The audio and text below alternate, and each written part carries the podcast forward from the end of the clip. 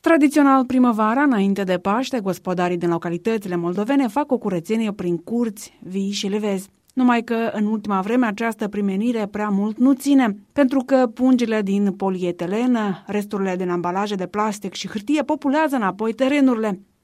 Asta se întâmplă deoarece prea puține deșeuri sunt colectate și reciclate, spun mai mulți experți din domeniul mediului. Pe de altă parte, lipsesc componente sau chiar toată infrastructura de acest fel destinată preluării anumitor tipuri de gunoaie. La mijloc e și lipsa de cultură ecologică strigătoare la cer. La Mingir Hâncești, primarul Ilie Chițanu spune că din cauza diferitor obstacole, soluționarea problemelor de mediu sunt amânate cu ani. Iar soluția de a aduna temporar deșeurile la marginea satului capătă un caracter permanent.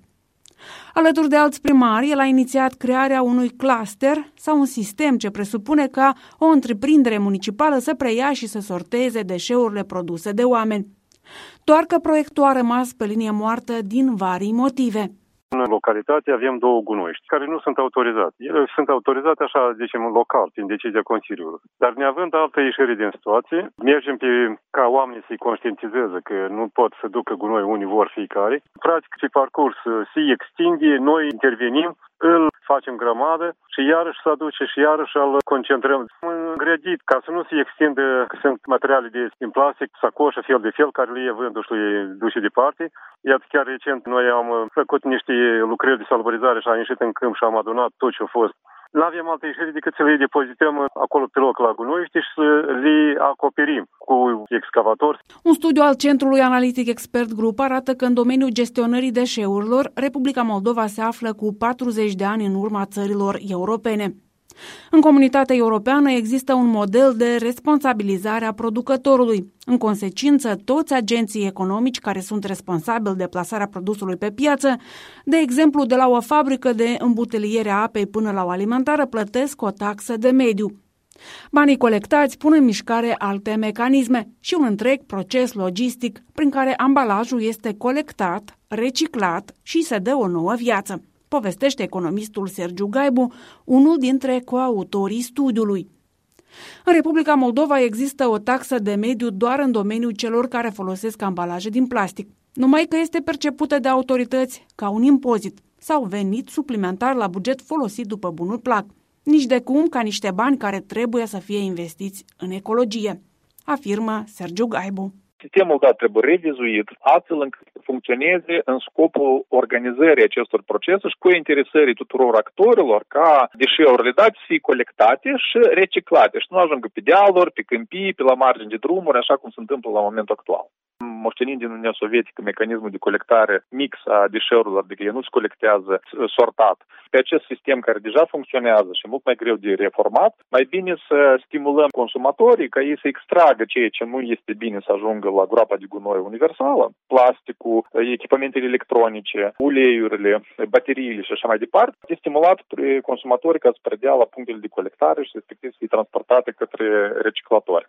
O altă coautoare a studiului Expert Group, Iuliana Cantaragiu, directoare adjunctă a Centrului Național de Mediu, propune fie ca statul să le redirecționeze banii din taxa de mediu celor care colectează anumite deșeuri și le reciclează, fie producătorii să se organizeze în asociații colective și își autoadministrează branșa. Astăzi, în legislație sunt prevăzute mecanismele de colectare a ambalajelor din plastic, produse electrice și electronice, baterii și acumulatori, fără componenta financiară însă, pentru ca acest instrument să funcționeze, mai spune Iuliana Cantaragiu. Fosta secretară de stat responsabilă de ecologie crede că în acest domeniu există potențial economic. Trebuie doar organizată logistica, adică o infrastructură elementară.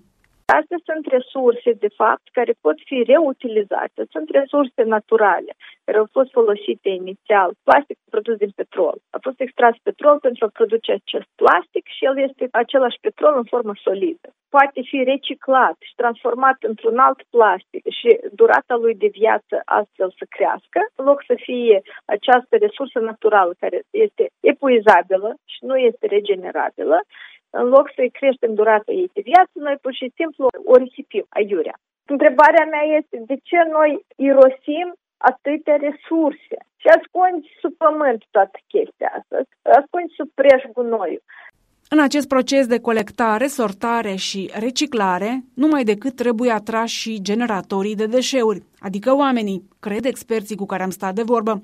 Pentru a interesa și a activiza la pachet cu educare ar fi binevenit un sistem de măsuri stimulatorii sau bonusuri, cum se exprimă oamenii de afaceri.